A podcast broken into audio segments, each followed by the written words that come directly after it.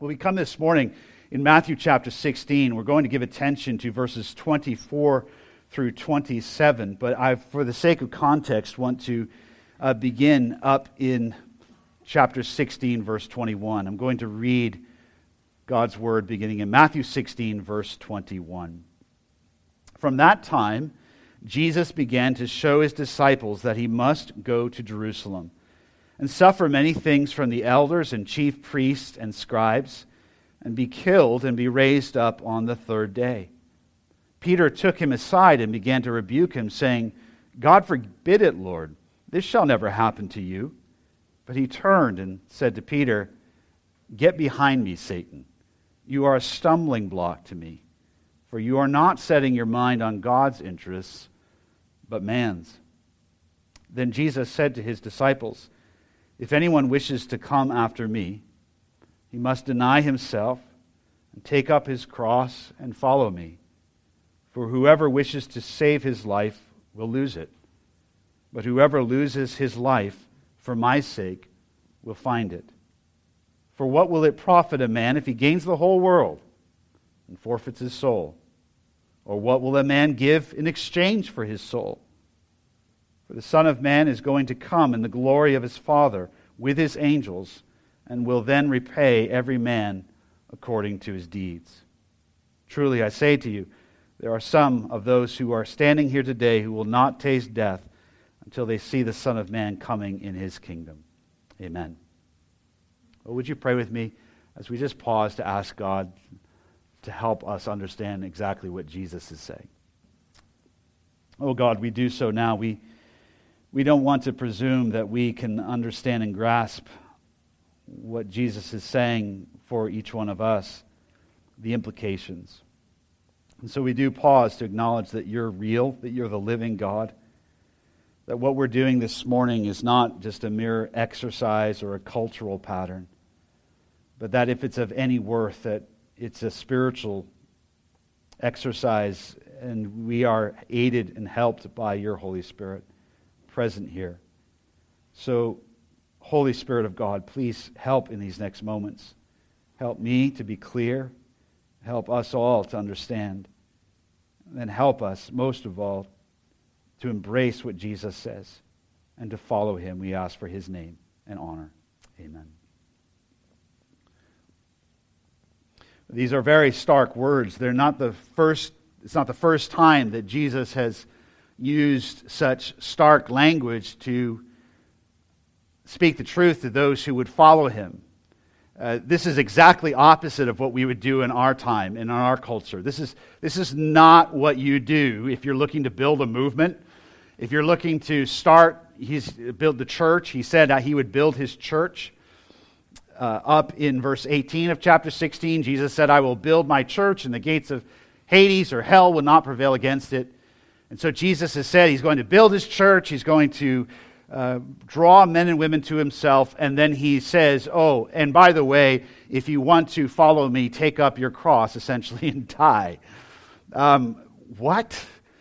In our time and in our age, we always appeal to the value. We always give a, a sense to someone, hey, this is why you should do this. this is, it'll work out better for you. Things will be more pleasant.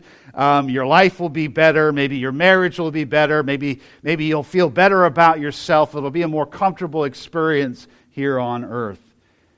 But Jesus doesn't use any of that language. He doesn't appeal to us as spiritual consumers. I mean, if he's looking to make a pitch and trying to sell something, he is an utter failure. I mean, uh, some of you remember in, in elementary school, we, well, at least where I was, we had these yearly magazine drives, and it was to raise funds for the school. And uh, there was always this man who came, I think his name was Mr. Burpee, and he always came with his comp- company, and, and, and all you have all these little elementary students, and he'd always bring, you know, up in front on the table, it'd be full of all these toys and teddy bears and all these kind of cool gadgets that, you know, you could earn if only you sold so many magazine subscriptions to Time and Newsweek and National Geographic and all those other things. and you know, you're just a little boy or girl, you're just sitting there just thinking, score, I don't have to wait for Christmas or birthday. I've got another opportunity to get what I want. Well, I was absolute failure, miserable. I, I, could, I could hardly sell anything. I think the only thing I ever bought, any, anyone that bought anything from me was my grandmother. Uh, she felt pity for me. Maybe my parents, you know, okay, we'll give the kid, you know, two magazine subscriptions.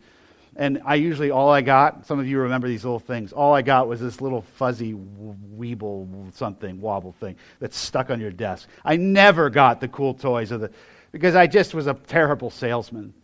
Um, and God made me a preacher. Go figure. But I, you know, I, I, just I couldn't sell anything. I don't know why. I just I had a hard time with it. I I did not have the personality. Some of some of you have that personality, and you're good. And and it's reasonable for you in your line of business uh, to persuade someone of the benefit of this product or of this service that you are commending to them.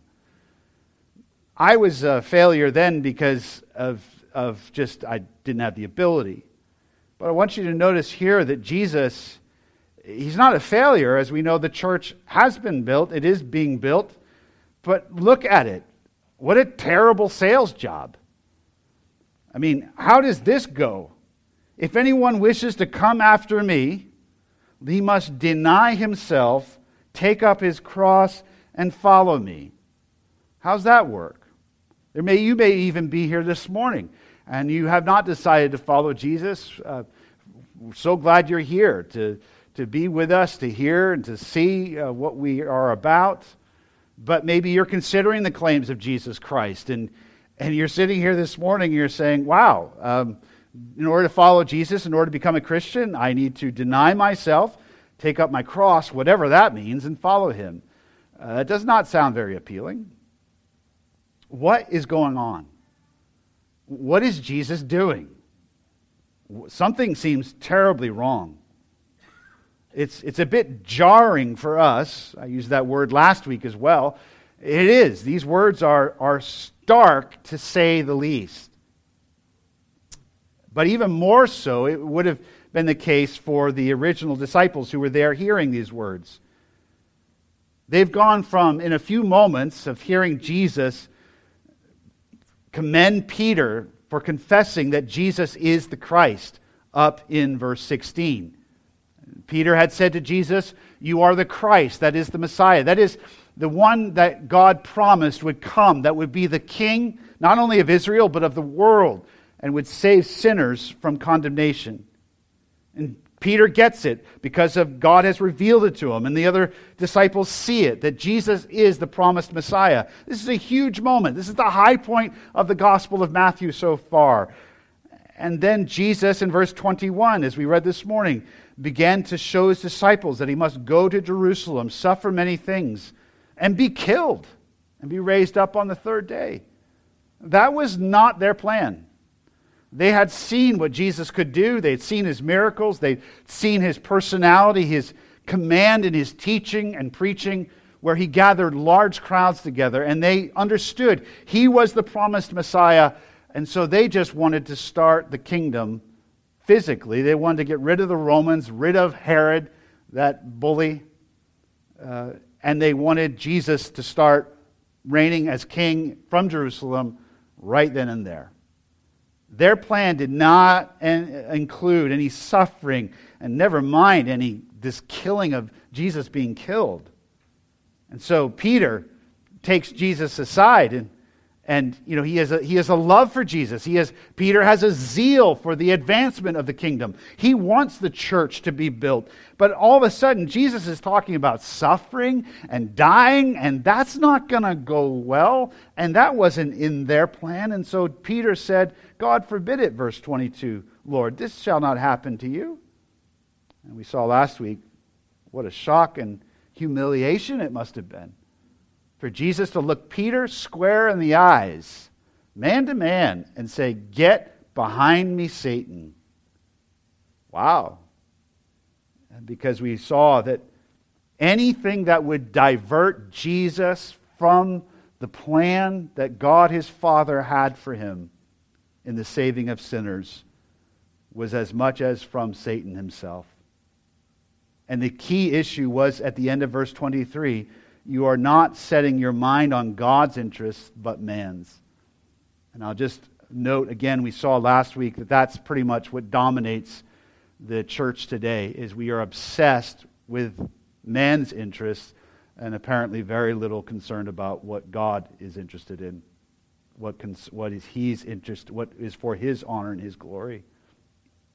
And so, continuing on in that vein, Jesus again says these very stark words If anyone wishes to come after me, he must deny himself, take up his cross, and follow me.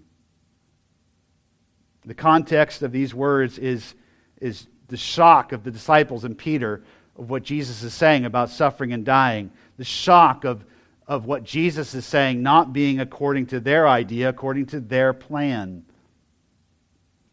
This is the context.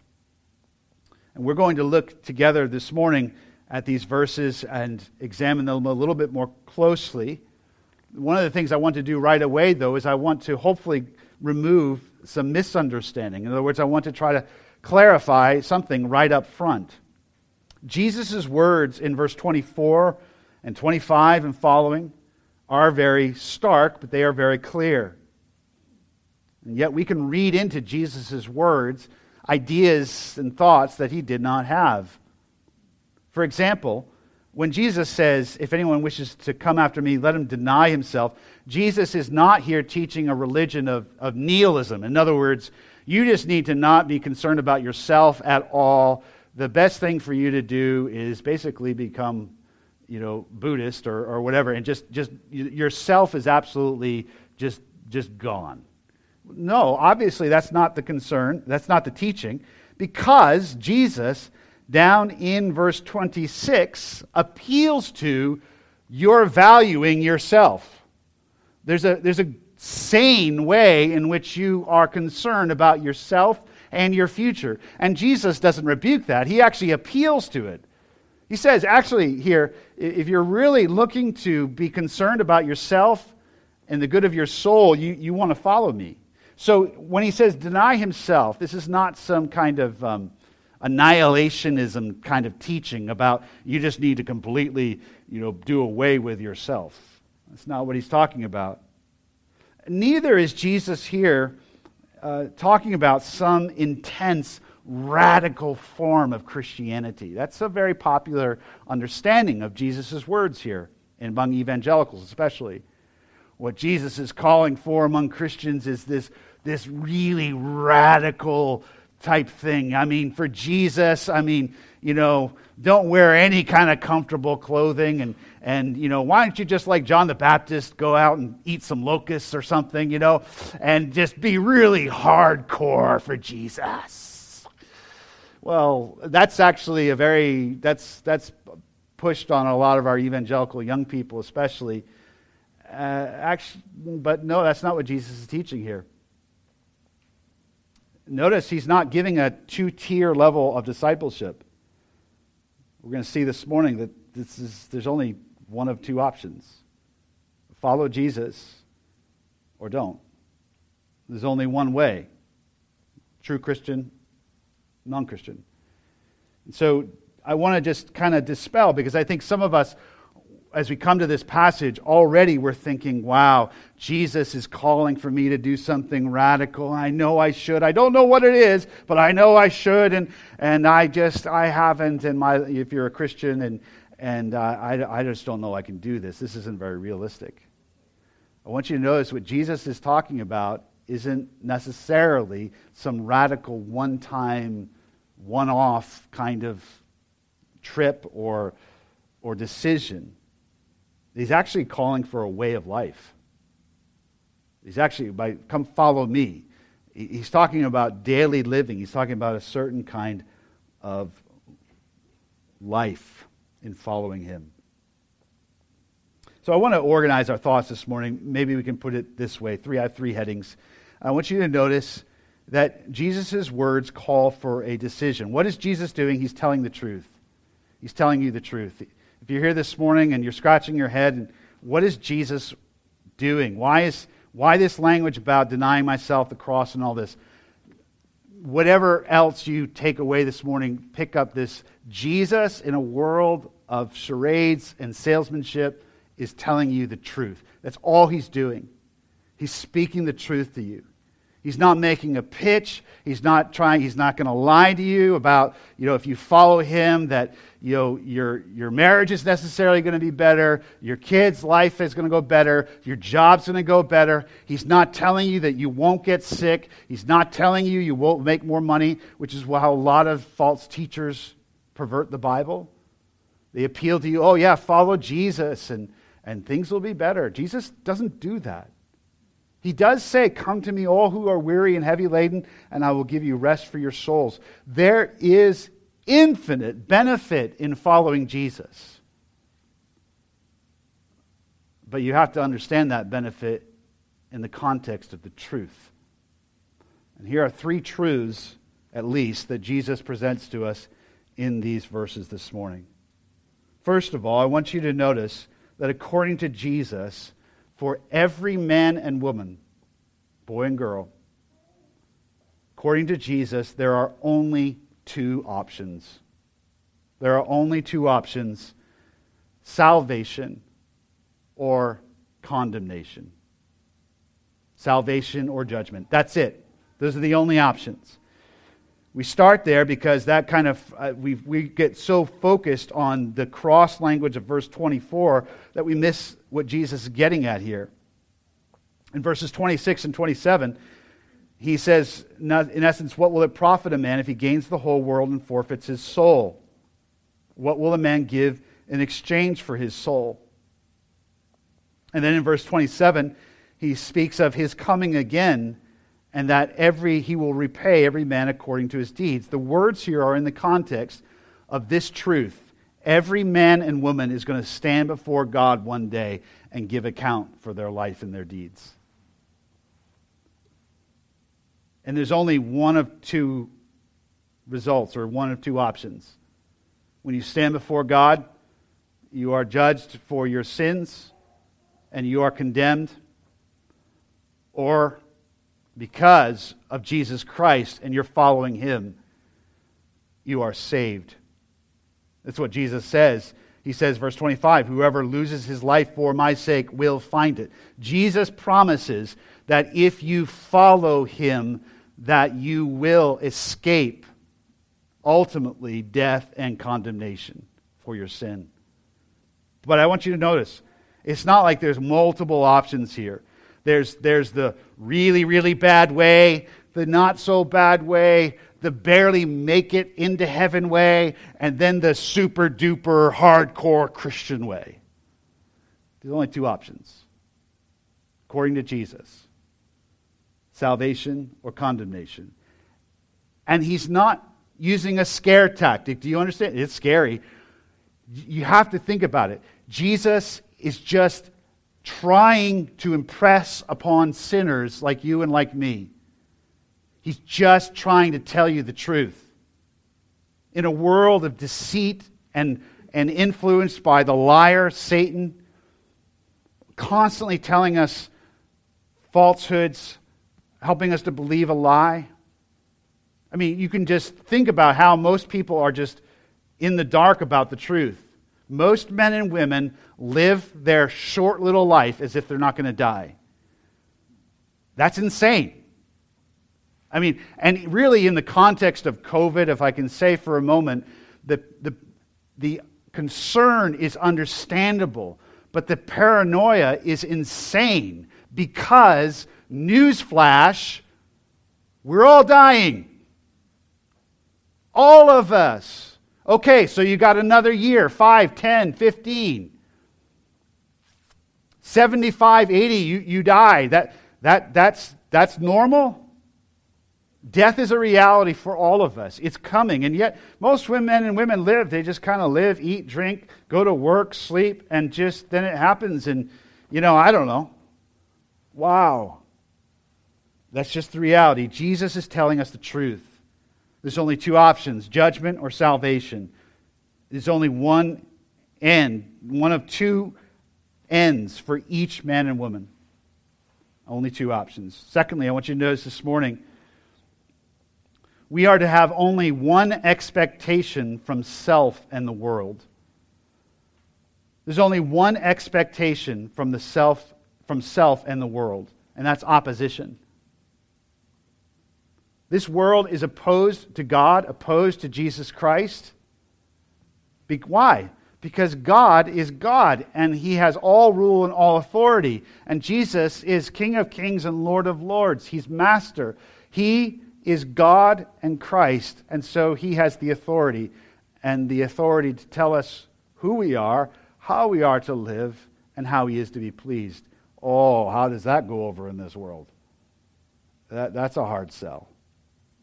Our culture says, oh, no, you're your own authority. You are the ruler of your life. You didn't determine the day that you were born. You don't determine the day that you died. You don't determine any of the circumstances in your life. You have a hard time even getting out of bed in the morning, but you're the ruler of your life, and I am. Right? But we believe the lie. And with our gadgets and our trucks, maybe I'm just envious. I want a truck, you know. But I, you know, but we, oh man, we've we've got it. We, I'm, I've got this. You know, I've got my life hacks, and those other foolish people around me, they haven't got this figured out, but I've got life figured out. I have a very difficult relationship with anybody in my life. I don't have much companionship with my spouse. My kids hate me, but I've got this. It's just utter folly in this world. And we have this idea that we are our own little rulers, our own little gods and goddesses. But it's not the truth. God is God, Christ is Lord. And so, when Jesus comes and lays claim to your life and to mine, there is opposition first in our own heart because there is pride in my heart. And I do think that I am my own God, and I should make decisions for myself, how I want to live my life, and so forth. Myself, my sinful self, does not bow easily to this truth that there's a God and I'm not He. There's a king and I'm not the king. And the world as a whole, this, this, the billions of people on this planet, the governments and so forth, they don't bow to the fact that there's one God and His truth and His ways. And so when Jesus says, up to verse 24, if anyone wishes to come after me, he must deny himself, take up his cross, and follow me. Why cross? Because it's the best illustration for him to impress upon his disciples as to how as to what you should expect if you follow me in this world. This is what you should expect if you follow me in this world. You should not expect a warm welcome. You should not expect that people are going to be great. But if you follow the Lord Jesus Christ, this world, because it hates him and hates God, uh, it'll likewise not to think highly of you, think too highly of you or me. He's just being honest with his disciples. Guys, I'm not going to go riding into Jerusalem and be set on the throne with everybody thinking this is great. Oh, God has come. God's Son has come. Oh, let's all turn from our sin and our willful ways of living. Let's repent and let's follow and believe in the Lord. It's, that's not going to work that way. They're going to hate me. They're going to beat me. They're going to flog me. They're going to crucify me. And if they're going to do that to me, to Jesus, who is the king, the leader, of course, they're going to treat his disciples in a similar way. Jesus here is just telling the truth. He's preparing his disciples that in this world that his people will have trouble. But uh, did, is this, should this have been brand new for the disciples? No. I want to turn, turn with me for a moment. Keep your finger in Matthew 16. Turn with me, if you know in the Old Testament, the book of Daniel.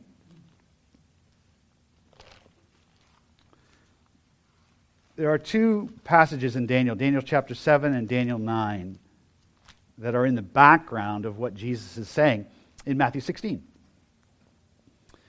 In Daniel chapter 7, Daniel, who was a godly man, God gave him uh, insight, a vision to the way things really are, a little insight into heaven and to this vision of the future.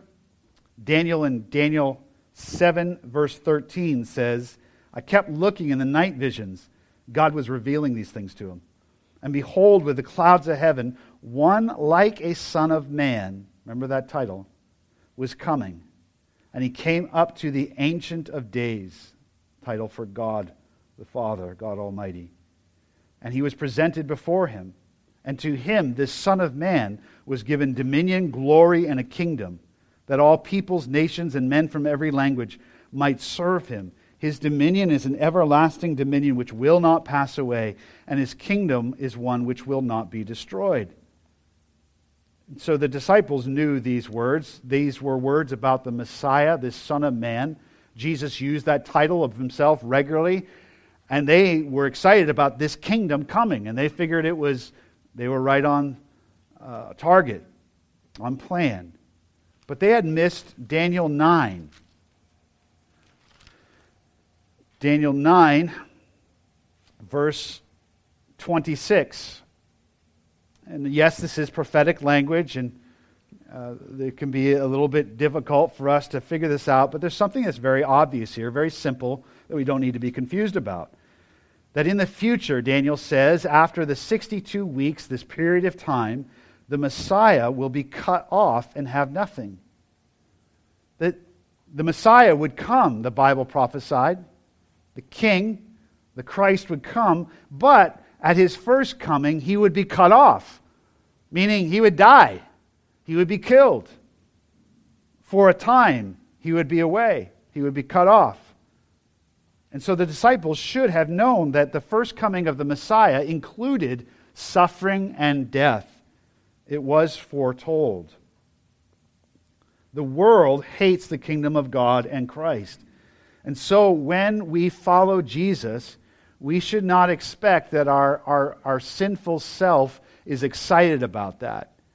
Because Jesus is King and He is Lord. And His Word then begins to tell me how to live, how I ought to think. And that means that some of my habits and my patterns need to change. I mean, good luck telling a New Englander that they should change, right? Well, that's exactly what Jesus does. He tells not only New Englanders and hardcore New Hampshireites to change, but men and women of every kind. He calls on us to repent. And so when Jesus uses this cross language, denying ourselves, taking up our cross, and following him, he's just telling us the truth.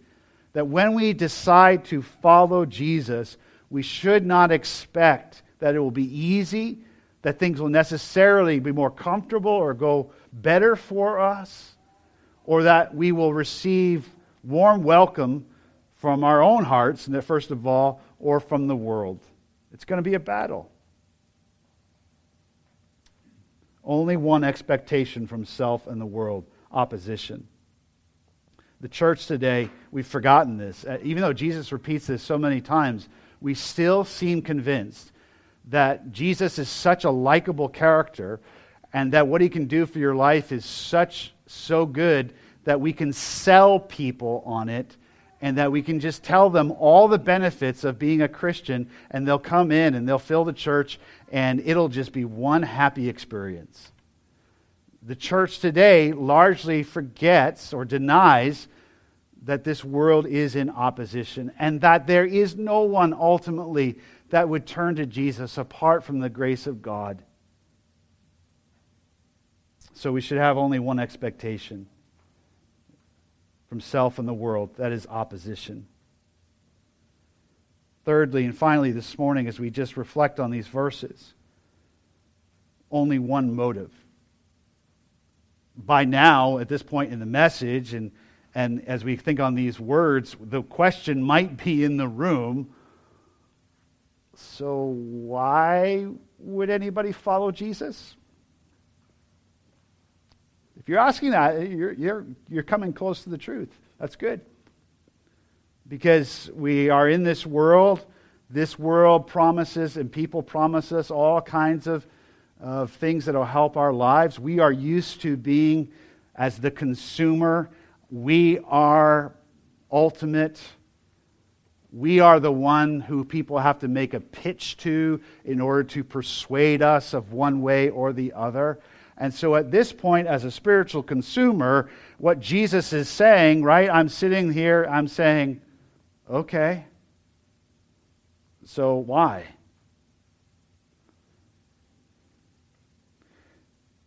I said only one motive, but even as I'm preaching, I'm thinking there actually, Jesus here does, this two sided, maybe one motive. the first is he appeals to, yeah, so let's say, let's, let's say two motives. here, I'm, I'm having to change this as I stand here. There's one ultimate motive, but the immediate motive, one practical motive is why would you follow Jesus?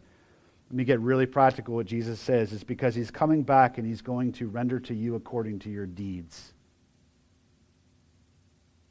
You're not going to escape. A real practical motive is to save your own soul.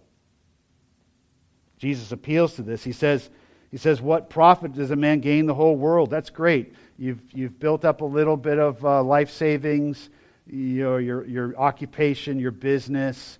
Uh, you got some toys to play with and stuff, and your retirement, whatever. Uh, that's good. Well, what if you were even more wealthy than you are? You had the whole world. But then you die and you stand before God, and He asks you and judges you according to what you did with the life that He gave you. And you dishonored Him. You did not love Him as God. You did not honor Him as God you pretended as though you were your own God, your own Lord, which of course is an offense to him if he made you, gave you your life, gave you breath, gave you everything that you enjoyed and you were a steward of. And what did you do with it? You used it for your own vain purposes. What will it profit a man if he gains the whole world but forfeits his soul? A sinner's soul is already forfeit we're already, when we're born, born in sin, and then all of us act upon our sinful nature, we're already, our souls are already forfeited. We dishonor God, every single one of us. The Bible says all have sinned. And so the motive for following Jesus is to save your own soul. I mean, he's, he's appealing to you with the truth here. He's just saying, hey, hey, look at, look at the realities. Here's your two options, as we said already. Two options. You're either condemned in your own sins or you're with me and you are saved and you have life everlasting. But the dominant motive that Jesus appeals to, and I want you to notice, is up in verse 24. And it's, it's throughout these verses. Jesus is standing there. He's talking to these grown men, different guys, different occupations white collar, blue collar, right? All kinds of different personalities. He's calling these men to follow him and telling them, but if you do, you're going to suffer. And for many of them, they will be martyred, most of them. So why? Follow me. The ultimate motive is this Jesus Christ Himself. Notice he, he says, Follow me. He's looking them in the eye. Follow me. This is incredible. He's just brought to their attention that he's going to suffer, he's going to be killed, and then he's going to rise again. He's already told them that he's going to be raised on the third day. The kingdom plan is on course with what God had said. But if they're going to follow him, if you're going to follow Jesus, it's going to involve denying yourself and it's going to deny suffering. I mean, it's going to include suffering. A really helpful description of what Jesus means here by taking up your cross is found in the book we're studying in Sunday school together, devoted to God's church by Sinclair Ferguson. Let me just read this one sentence. Sinclair Ferguson is explaining what Jesus means by taking up your cross. Listen, this is so helpful. Jesus is saying, with graphic imagery, that a disciple is someone who is prepared to follow him and die to his or her own plans and submit to God's purposes. A disciple is someone who's prepared to follow him and die to his or her own plans and submit to God's purposes, whatever they are, wherever they may take us, and whatever it will cost. That's what Jesus is referring to. This was not the disciples' plans. This was not Peter's plan. This whole going to Jerusalem, suffering, being killed, that wasn't in the plan. That was Peter's interest, not God's. And what Jesus is saying, if you're going to follow me, this isn't going to be about your plan. This isn't going to be about your interests. This isn't going to be about your habits or the way that you do things or just the way you are. It's my way. Follow me. Wow. So, so why did they follow him?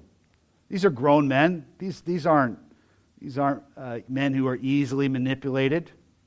I mean, I'm just guessing a guy who goes out and fishes every single day, works with his hands, toils at that. I don't think he's too gullible like Peter and his brothers. What is it that compelled them to follow Jesus? I think the biggest answer at the end of the day is not merely that they were seeking to save their own souls, but here is the greatest motive, and he was standing right in front of them, and his name is Jesus. That Jesus himself is that good, that glorious, that true, that worthy, that he is worthy of denying ourselves. He's worthy of whatever opposition or condemnation or criticism that we might receive in following him in this world. It is all nothing in comparison to the worth of just who he is. He is our Lord, he is our Maker, he is our God and our King, he is our Savior. He is a faithful friend. He is our shepherd. He is our master. He is our only hope. And he's standing there and he's telling you the truth. He's not selling you on some lie that if you follow him, things will be easier. He never said that. He's telling you up front that if you want to save your soul, you've got to follow me. And if you follow me, here's likely what you are to receive, both from your own soul, your own heart, yourself, and this world. And yet, he can make that appeal and even that command to follow him because he is so worthy.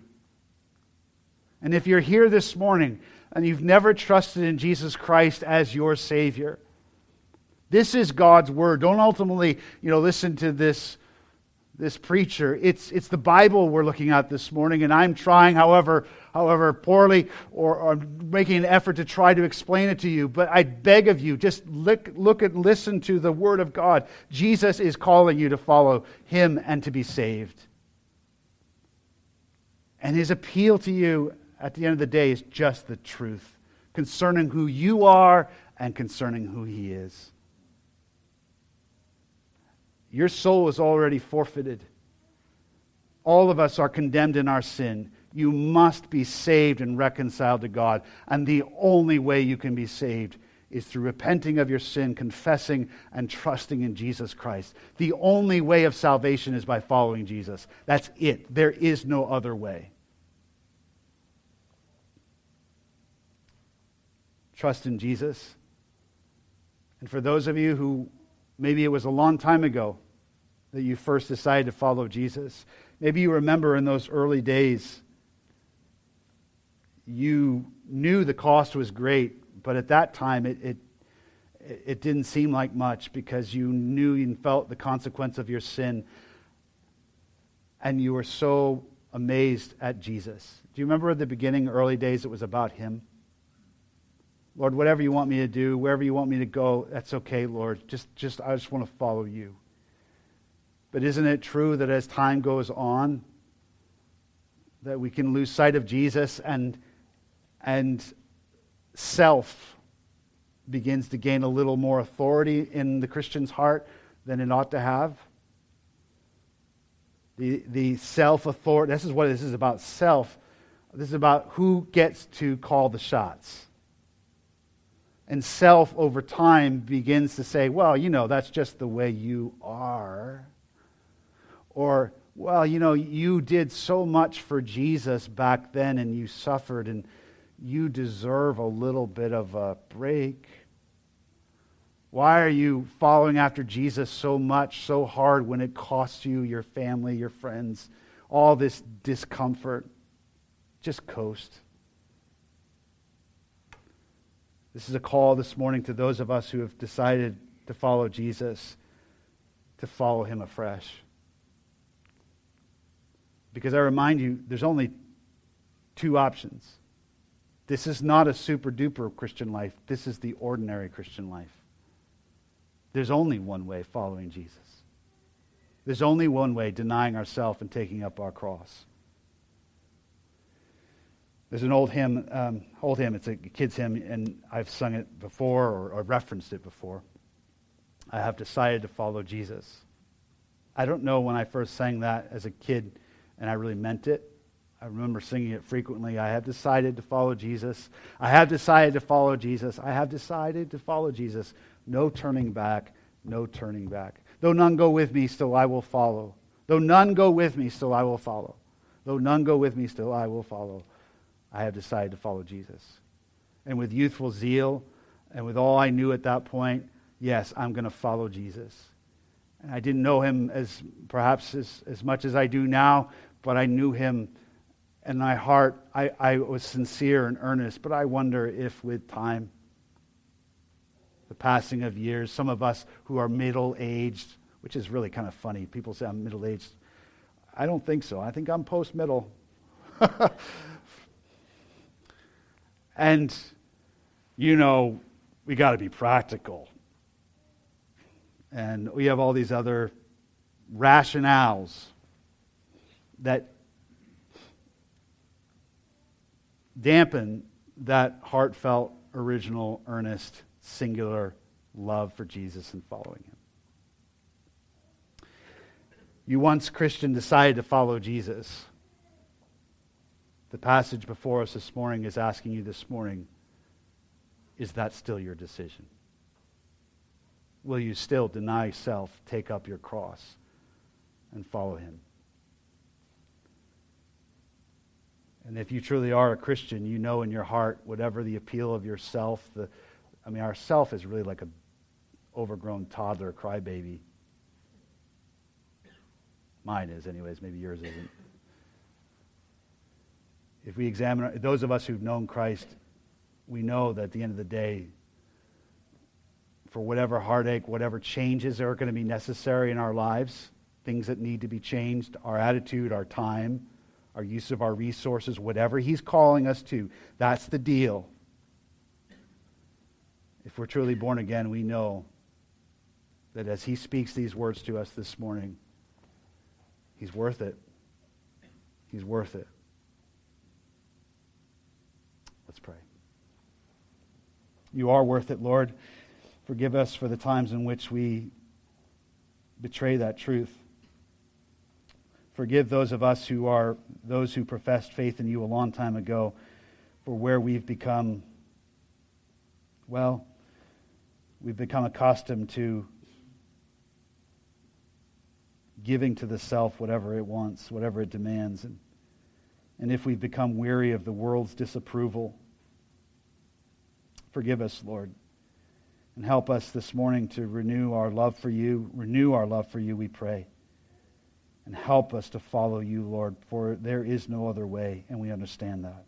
I pray for those who are here this morning who have yet to trust in you, to follow you and that man or woman's here this morning, and I don't know who he or she is, but you do. And you're calling him, you're calling her to turn from self and from sin, to confess sin and to acknowledge you as his or her Savior and Lord. I pray you'll help those who are here this morning who, who have not decided to follow Jesus, that today would be a day of decision that they would call out to you and that they would follow you, Lord, with all their heart. We ask this in your name. Amen.